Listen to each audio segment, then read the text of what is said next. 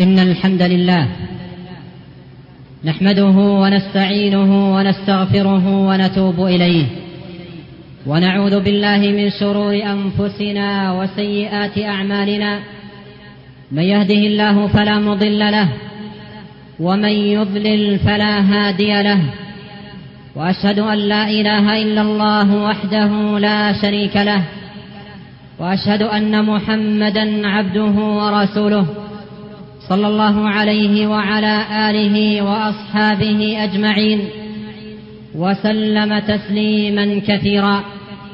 أما بعد أيها المؤمنون عباد الله أوصيكم ونفسي بتقوى الله فإن من اتقى الله وقاه وأرشده إلى خير أمور دينه ودنياه. وتقوى الله جل وعلا أن يعمل العبد بطاعة الله على نور من الله يرجو ثواب الله وأن يترك معصية الله على نور من الله يخاف عقاب الله. ثم اعلموا رحمكم الله أن خير الهدى هدى محمد صلى الله عليه وسلم. فلقد كان صلوات الله وسلامه عليه أتم الناس عباده وأحسنهم طاعة. وأكملهم خلقا وأعظمهم إقبالا على الله جل وعلا.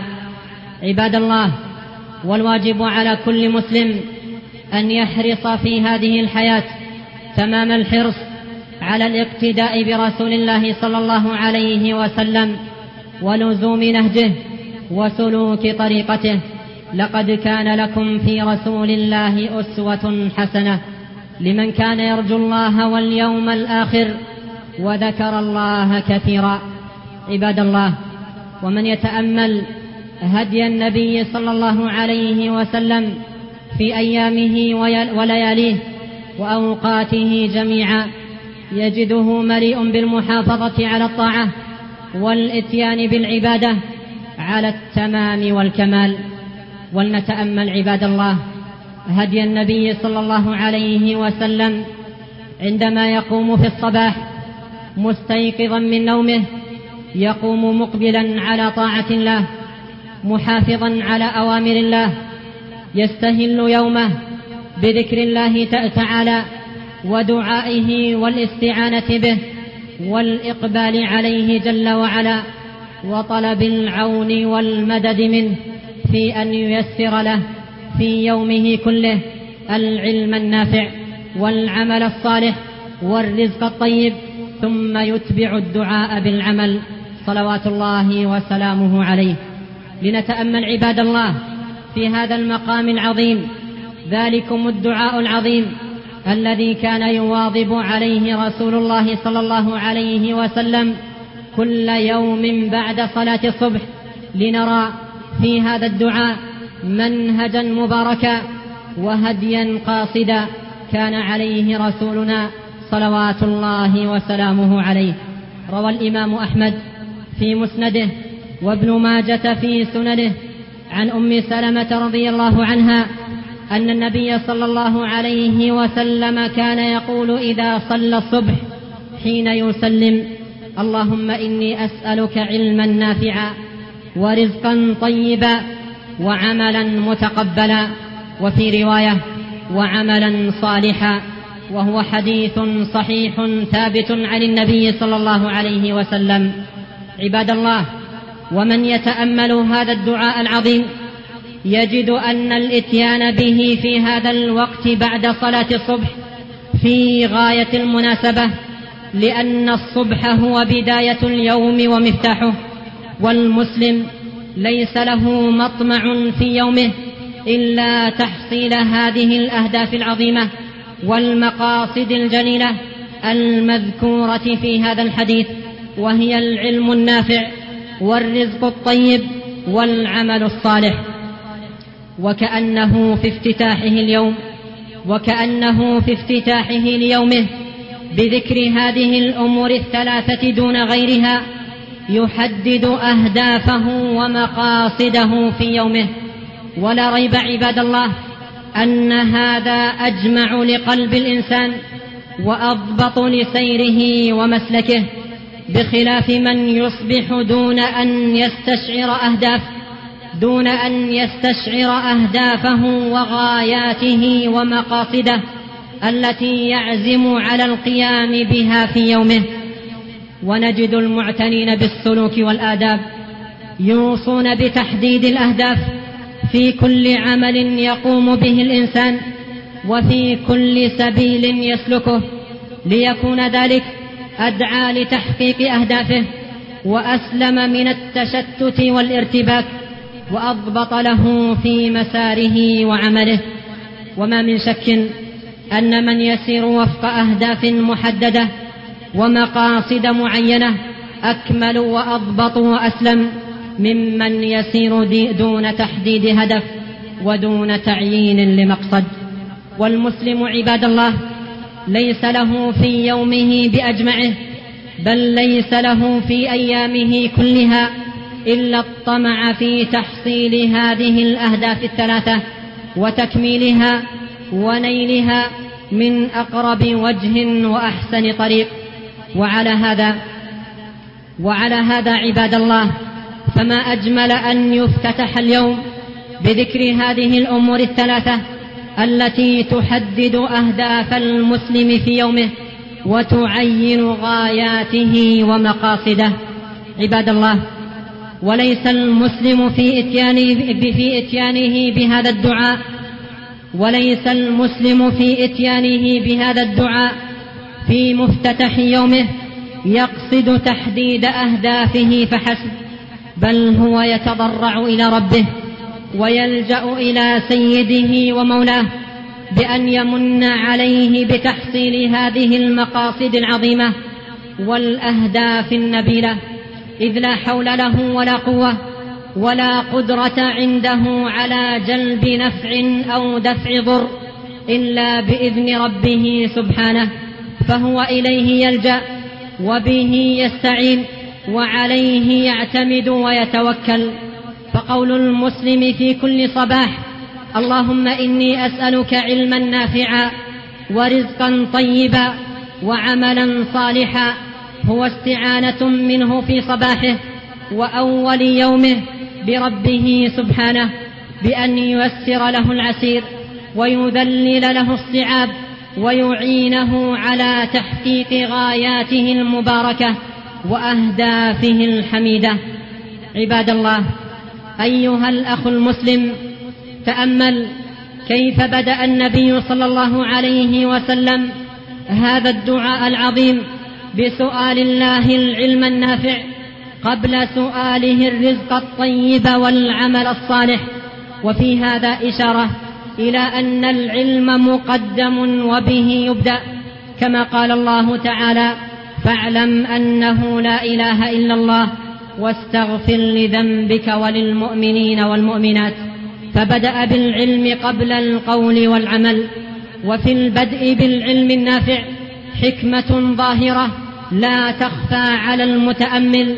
ألا وهي أن العلم النافع به يستطيع المرء أن يميز بين العمل الصالح وغير الصالح ويستطيع أن يميز بين الرزق الطيب وغير الطيب. ومن لم يكن ومن لم يكن على علم فإن الأمور قد تختلط عليه فإن الأمور قد تختلط عليه فيقوم بالعمل يحسبه صالحا نافعا وهو ليس كذلك. والله تعالى يقول قل هل ننبئكم بالأخسرين أعمالا الذين ضل سعيهم في الحياة الدنيا وهم يحسبون أنهم يحسنون صنعا وقد يكتسب رزقا ومالا ويظنه طيبا مفيدا وهو في حقيقته خبيث ضار وليس للإنسان سبيل إلى إلى التمييز بين النافع والضار والطيب والخبيث إلا بالعلم النافع ولهذا تكاثرت النصوص في الكتاب والسنة وتضافرت الأدلة في الحث على طلب العلم والترغيب في تحصيله وبيان فضل من سلك سبيله قل هل يستوي الذين يعلمون والذين لا يعلمون إنما يتذكر أولو الألباب. عباد الله وقوله صلى الله عليه وسلم في هذا الحديث علما نافعا فيه دلالة على أن العلم نوعان علم نافع وعلم ليس بنافع وأعظم العلوم وأعظم العلم النافع ما ينال به المسلم القرب من ربه والمعرفة بدينه والبصيرة بسبيل الحق الذي ينبغي أن يسير عليه. وتأمل في هذا قول الله تبارك وتعالى قد جاءكم من الله نور وكتاب مبين. يهدي به الله من اتبع رضوانه سبل السلام ويخرجهم من الظلمات إلى النور بإذنه ويهديهم إلى صراط مستقيم. فحري بالمسلم في يومه أن يعتني بالقرآن الكريم وبمذاكرته ومدارسته وتدبره والعمل به وأن يعتني بالسنة بسنة النبي صلى الله عليه وسلم المبينة له والشارحة لدلالاته ومقاصده. عباد الله وقوله في الحديث ورزقا طيبا فيه إشارة إلى أن الرزق نوعان طيب وخبيث. والله تعالى طيب لا يقبل إلا طيبا وقد أمر المؤمنين بما أمر به المرسلين. فقال تعالى يا أيها الرسل كلوا من الطيبات واعملوا صالحا. وقال تعالى يا أيها الذين آمنوا كلوا من طيبات ما رزقناكم. وقد بعث الله نبيه صلى الله عليه وسلم بتحليل الطيب وتحريم الخبيث كما قال تعالى ويحل لهم الطيبات ويحرم عليهم الخبائث. فحري بالمسلم في يومه أن يتحرى المال الطيب الحلال والرزق السليم النافع ويحذر أشد الحذر من الأموال الخبيثة والمكاسب المحرمة. عباد الله وقوله في الحديث وعملا متقبلا وفي رواية وعملا صالحا فيه إشارة إلى أنه ليس كل عمل يتقرب به الإنسان إلى الله يكون متقبلا بل المتقبل من العمل هو الصالح فقط.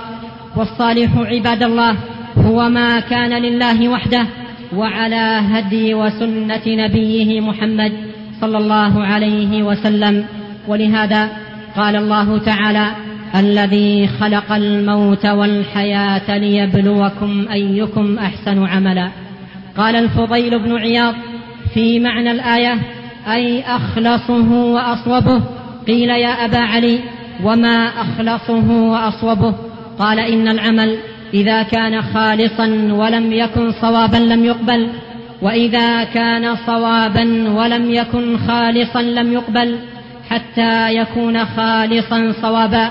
والخالص ما كان لله والصواب ما كان على السنة.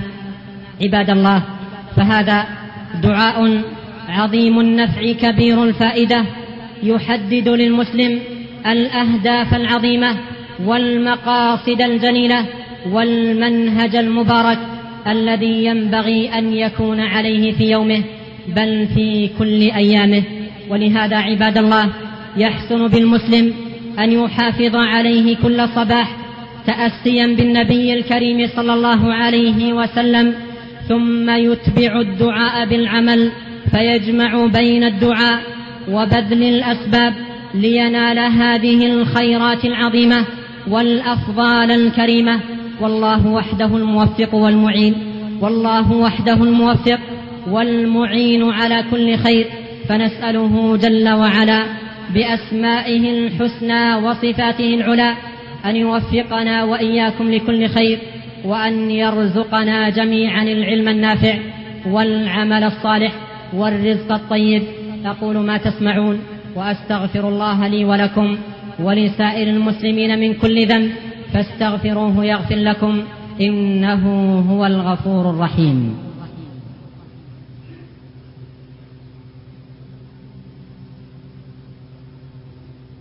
الحمد لله الذي علم بالقلم. علم الإنسان ما لم يعلم. وأشهد أن لا إله إلا الله وحده لا شريك له الأعز الأكرم. وأشهد أن محمدا عبده ورسوله صلى الله عليه وعلى آله وأصحابه أجمعين وسلم تسليما كثيرا. أما بعد عباد الله أوصيكم ونفسي بتقوى الله تعالى فإن تقوى الله جل وعلا عنوان السعادة. وسبيل الفلاح في الدنيا والآخرة.